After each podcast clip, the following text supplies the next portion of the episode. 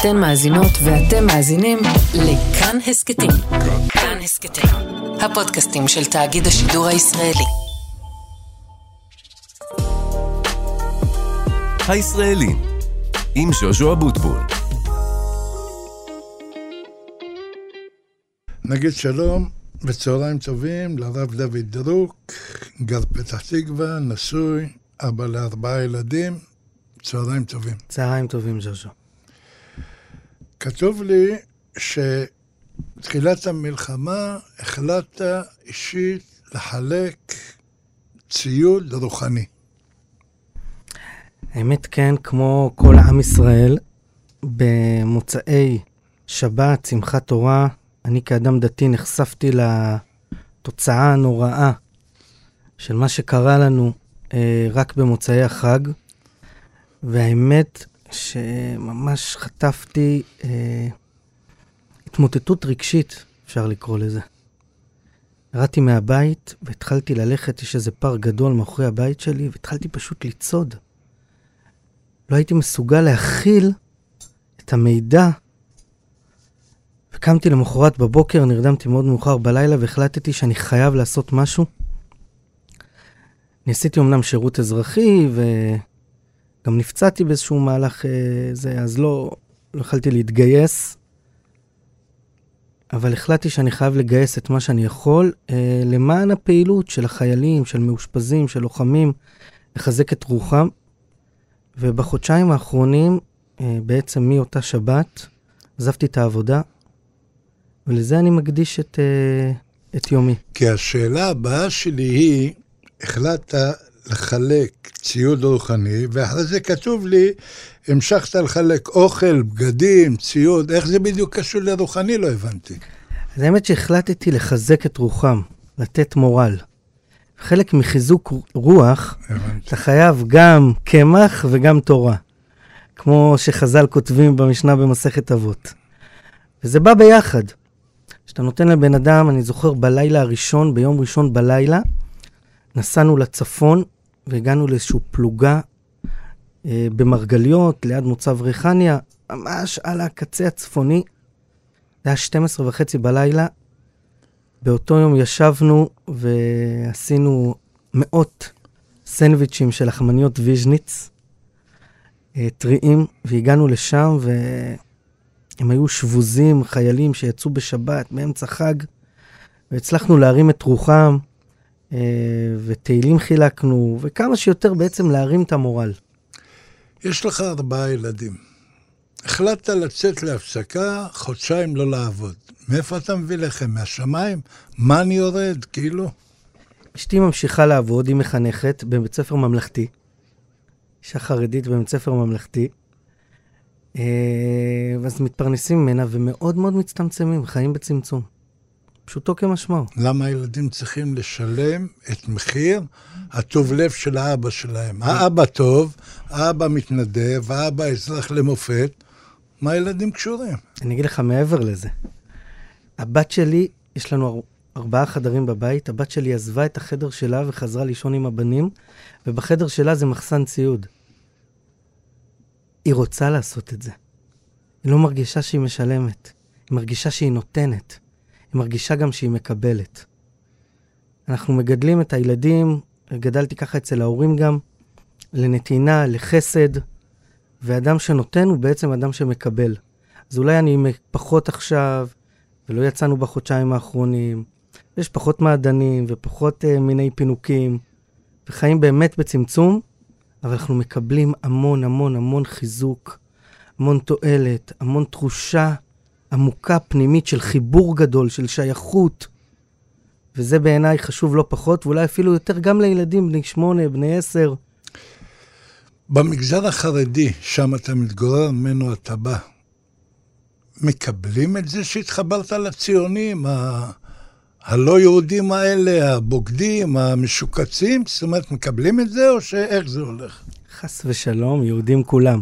אני לא שמעתי עד לפני המלחמה יהודים כולם, אבל יאללה, נקבל את כבוד הרב. יהודים כולם, והמגזר החרדי אה, הוא בתוך תוכי מדינת ישראל. אה, יש שינויים מאוד מאוד דרמטיים. גם בגלל הגדילה של המגזר החרדי. אני בתפקידים באזרחי, אני חוקר החברה החרדית.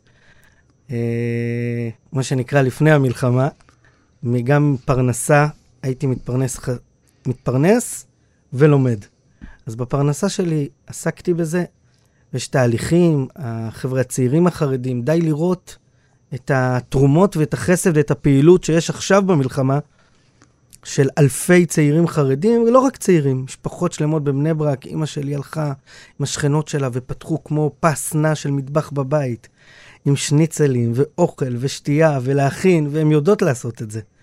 יש להם את הניסיון, וקורה תהליך מדהים שבו ברגע של שבר, כמו במשפחה פרטית, שיש אחים שהם קצת שונים, אבל כשקורה איזה שבר במשפחה, כולם מתאחדים. מגלים שיש משהו הרבה יותר גדול מדעות כאלה ואחרות. והמשהו הזה נקרא ישראלי-יהודי. יכול להיות שבגלל שנפתחה אופציה להתגייס לגילאים 25, 6, 7, 8, אז הייתה זרימה של כמה אלפים, וזה לא הגיע לילדים בגיל 18, או שאני סתם אה, אה, מציק... אה... אני מסכים איתך. אני אומר, אני אומר כאן ועכשיו, אני גם אמרתי את זה כמה פעמים לגורמים. אין סיכוי של בחורים בגילאי ישיבות גדולות, בני 18 עד 22-3, להתגייס. זה לא יקרה. זה בחמש שנים שאנשים מקדישים ללימוד התורה. מה כן? אחרי שאדם מתחתן, לרוב גבר חרדי ממוצע מתחתן בין 20 ל-23, וכבר יש לו ילד, שניים, אז א', לרוב הוא צריך להתחיל להביא פרנסה גם הביתה, ואז הוא כבר, מה שנקרא, ספג את התורה שהוא למד, ושמה, דווקא שמה יש מרווח ומרחב פעולה מאוד מאוד גדול. והנה, זה קורה עכשיו. 3,000 חיילים תוך חודש, קפיצה של עשרות... ועוד הרבה רצו... ועוד הרבה רצו, ולצה"ל כרגע לא, אין את נכון, היכולת. נכון. אני הבנתי שהמספרים על 15,000 פניות. 15,000 זה יותר מאוגדה. אתה כחוקר, לפי דבריך של החברה החרדית, איך אתה רואה את היום שלמחרת? יום שתיגמר המלחמה, כל אחד יחזור למסלול הרגיל, ימשיכו להכות חיילים בשכונות חרדיות? חס ושלום, לא, לא מכים חיילים לא, בקיצוני, שכונות... לא אה, משנה, אבל בוא נמצא... אתה יודע מה היתרון שלנו? לא להיות בת יענה. מותר לדבר לא על הכל. לא בת יענה. אבל צריך להגיד גם שזה 0.1. אין לי בעיה, הכל. יש משפט אצלנו, שבמפה ביום שישי, כתם קטן שחור בולט יותר מכל המפה הלבנה. אז אני מסכים איתך. אבל לא אומרים שכל המפה שחורה, מה לא אומרים? שזה כתם קטן.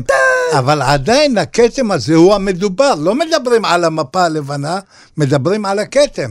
אז אתה יודע מה אפשר לעשות, אם אני אקח את האנלוגיה של המפה. כן. לוקחים את המפה, הופכים אותה ודואגים שהכתם יהיה בצד ולא במרכז השיח. ושמים עליו שמים עליו משהו ולא שמים לב. אני לא יודע לחזות את העתיד, אז אני כן יודע מה כן קורה. והכן, ההווה, הוא תהליך מדהים, ואני חושב שזה משני הכיוונים.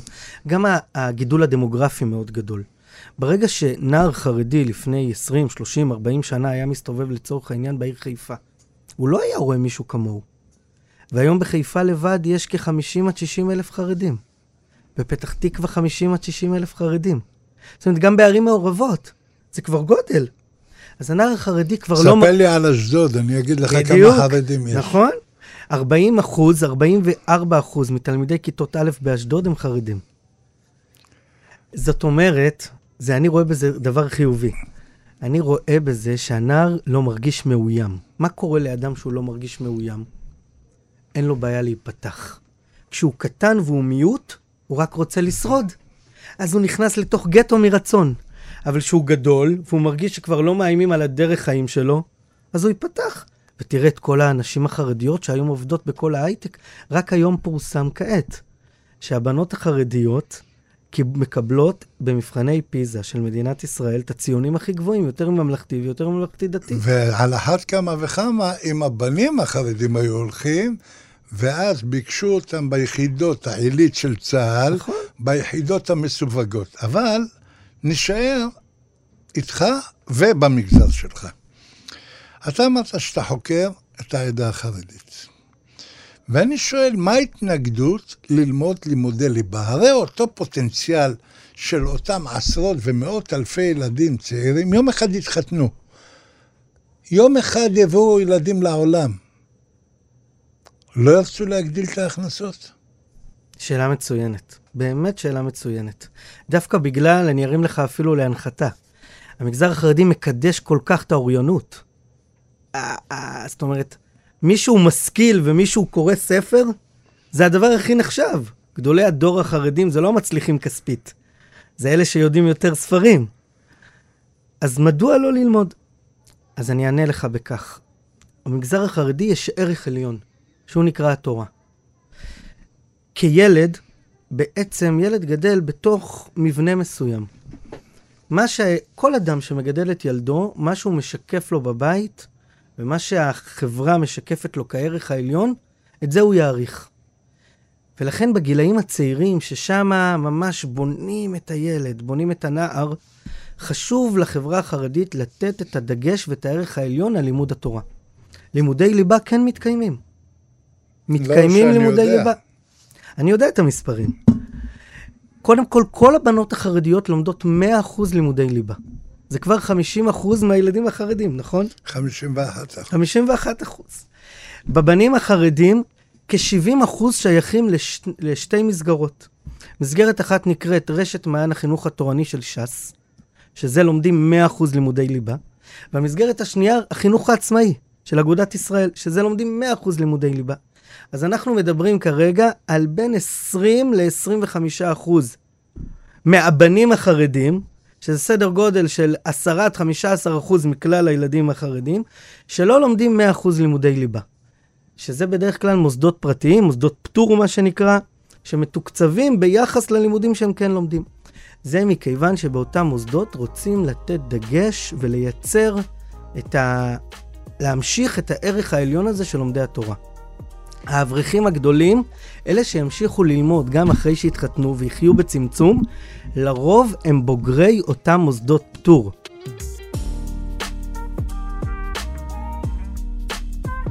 אני ביום-יום, עשרות שנים שאני משדר, מעריץ, תומך בקהל, בעדה החרדית. שבוע שעבר התחלתי לכעוס עליה בפעם הראשונה, והרגשתי נעלב ממנה. ובטח תשאל אותי מה קרה. בזמן שבו המדינה נלחמת על חייה, בזמן שבו אנשים נלחמים על פת לחמם, לא הסכימו לדון אפילו לוותר על קיצוץ של הכספים הקואליציוניים. ואני שואל, זה כל החיים? זה כל המה, המהות שלנו? אני אשאל אותך כמו יהודי, אני אענה לך בשאלה. כמה מורה חרדית מרוויחה?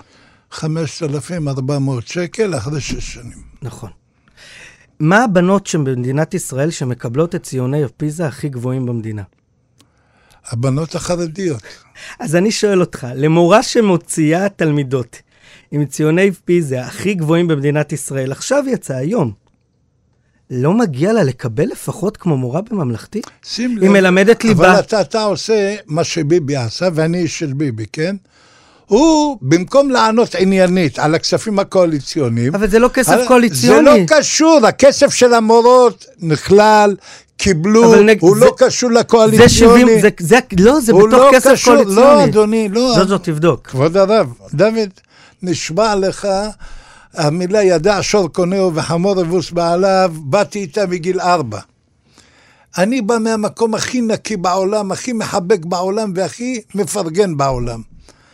אבל בשעה כזאת שבו אנשים עדיין חטופים, אנשים נהרגים כל יום, אנשים נרצחו, זה מה שיש לנו לדבר עליו, כספים, לא היו מוכנים לדון, לא תגיד לי דנו ולא הסכימו, לא היו מוכנים לדון. בכספים של המורות לא היו של מוכנים הכסף- לדון. לא של המורות, אתה לוקח את זה למורות, אבל זה אומר 70 לך- אחוז מהתקציב. אדוני, גם לדבריך, איפה ה-30 אחוז?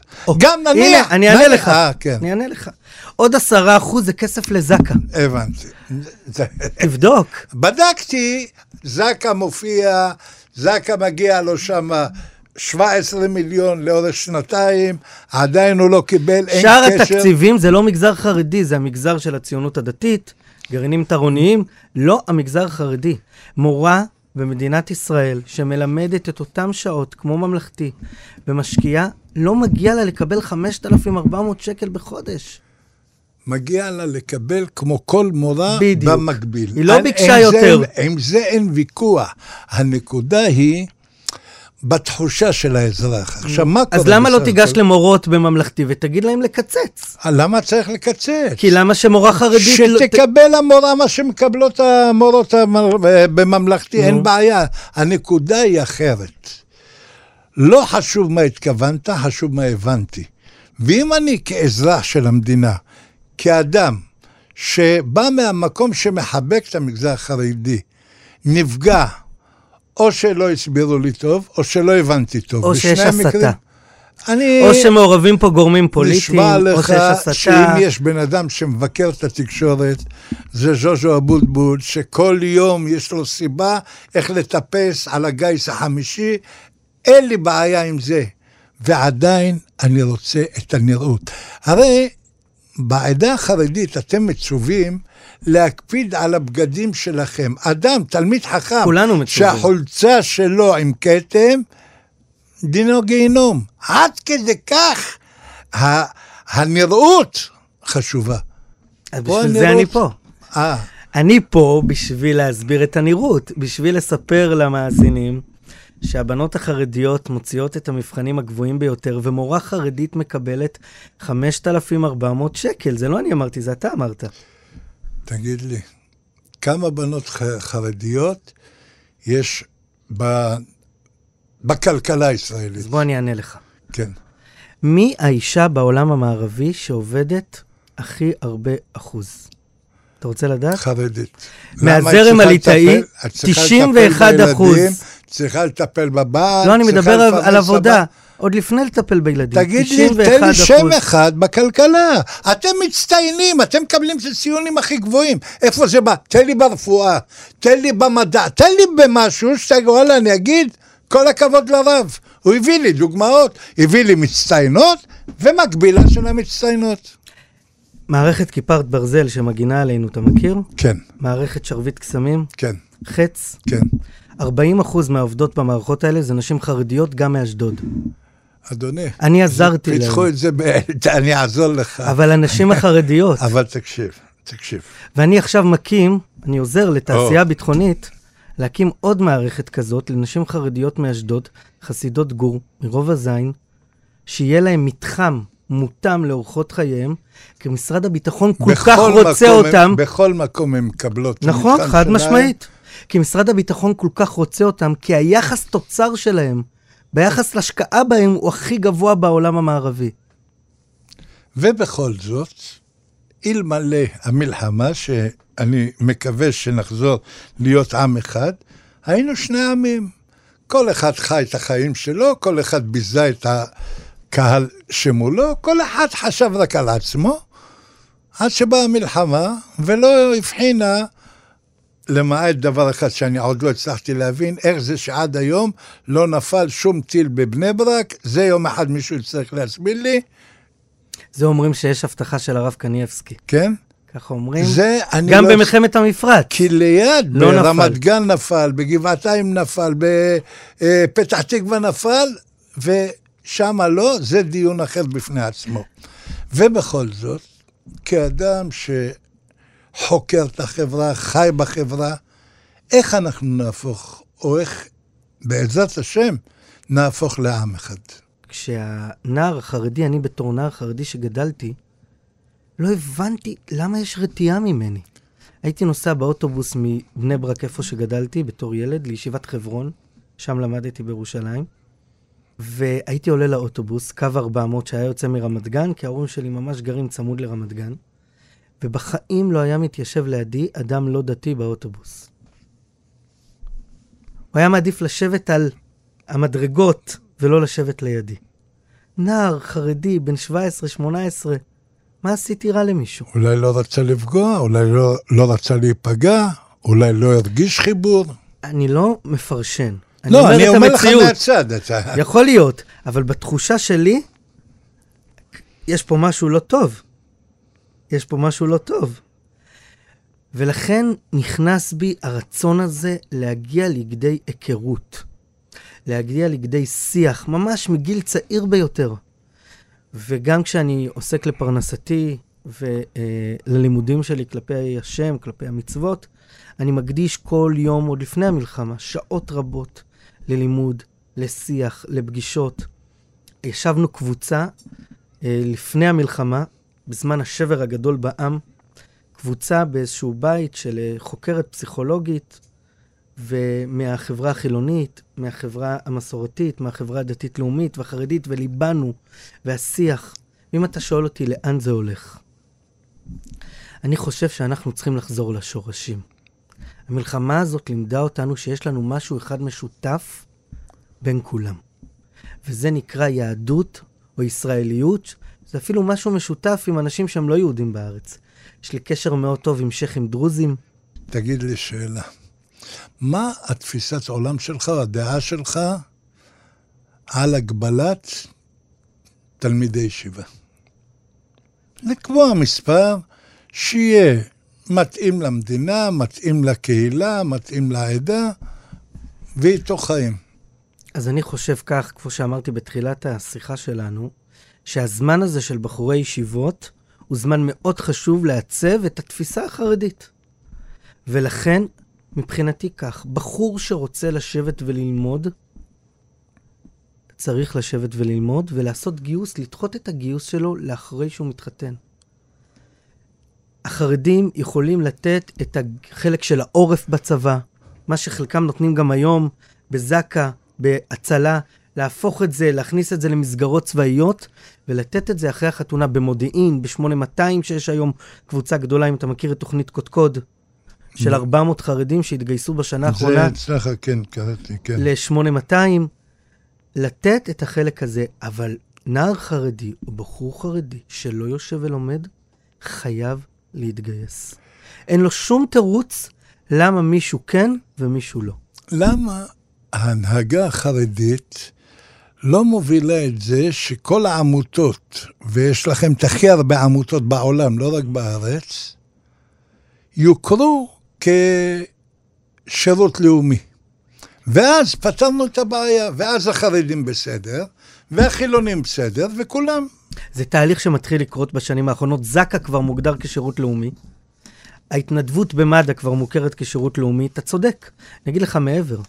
40 אחוז מהחברה החרדית, בין גילאי 20, זה נתוני למ"ס, לגילאי 60, מתנדבים לפחות 9 שעות בחודש. נו, אז זה למה פי לא? שתיים מהחברה הכללית. נו, יש הרי התנדבויות, עשרת העמותות הגדולים במדינת ישראל, יד שרה, אה, יד עזרא ושולמית, זק"א, הצלה, כולם חרדיות. אתה צודק, זה תהליך שיקרה.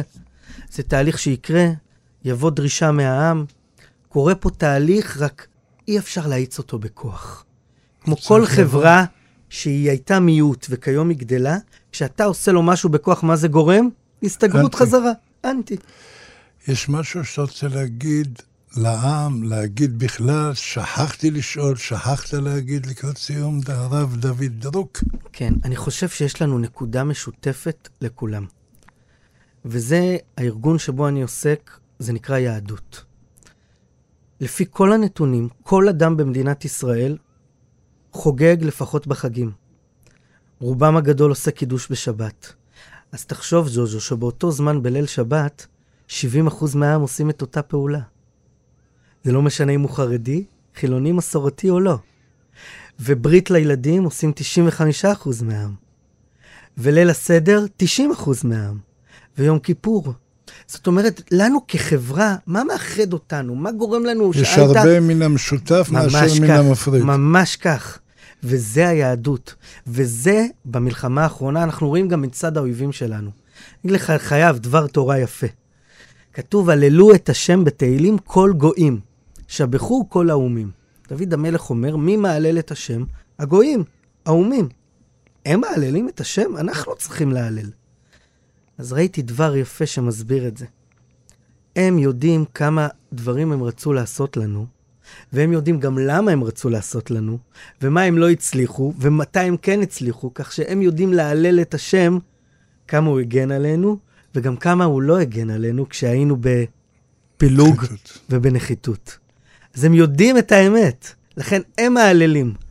וממש זה חשוב מאוד. בכל אדם במדינת ישראל יש חלק שבו הוא משותף לכולם, וגדול המח... המחבר מאשר המפריד. תודה רבה, הרב דוד דרוק, נעמת לנו, תבורך. תודה רבה, ז'וז'ו יקר.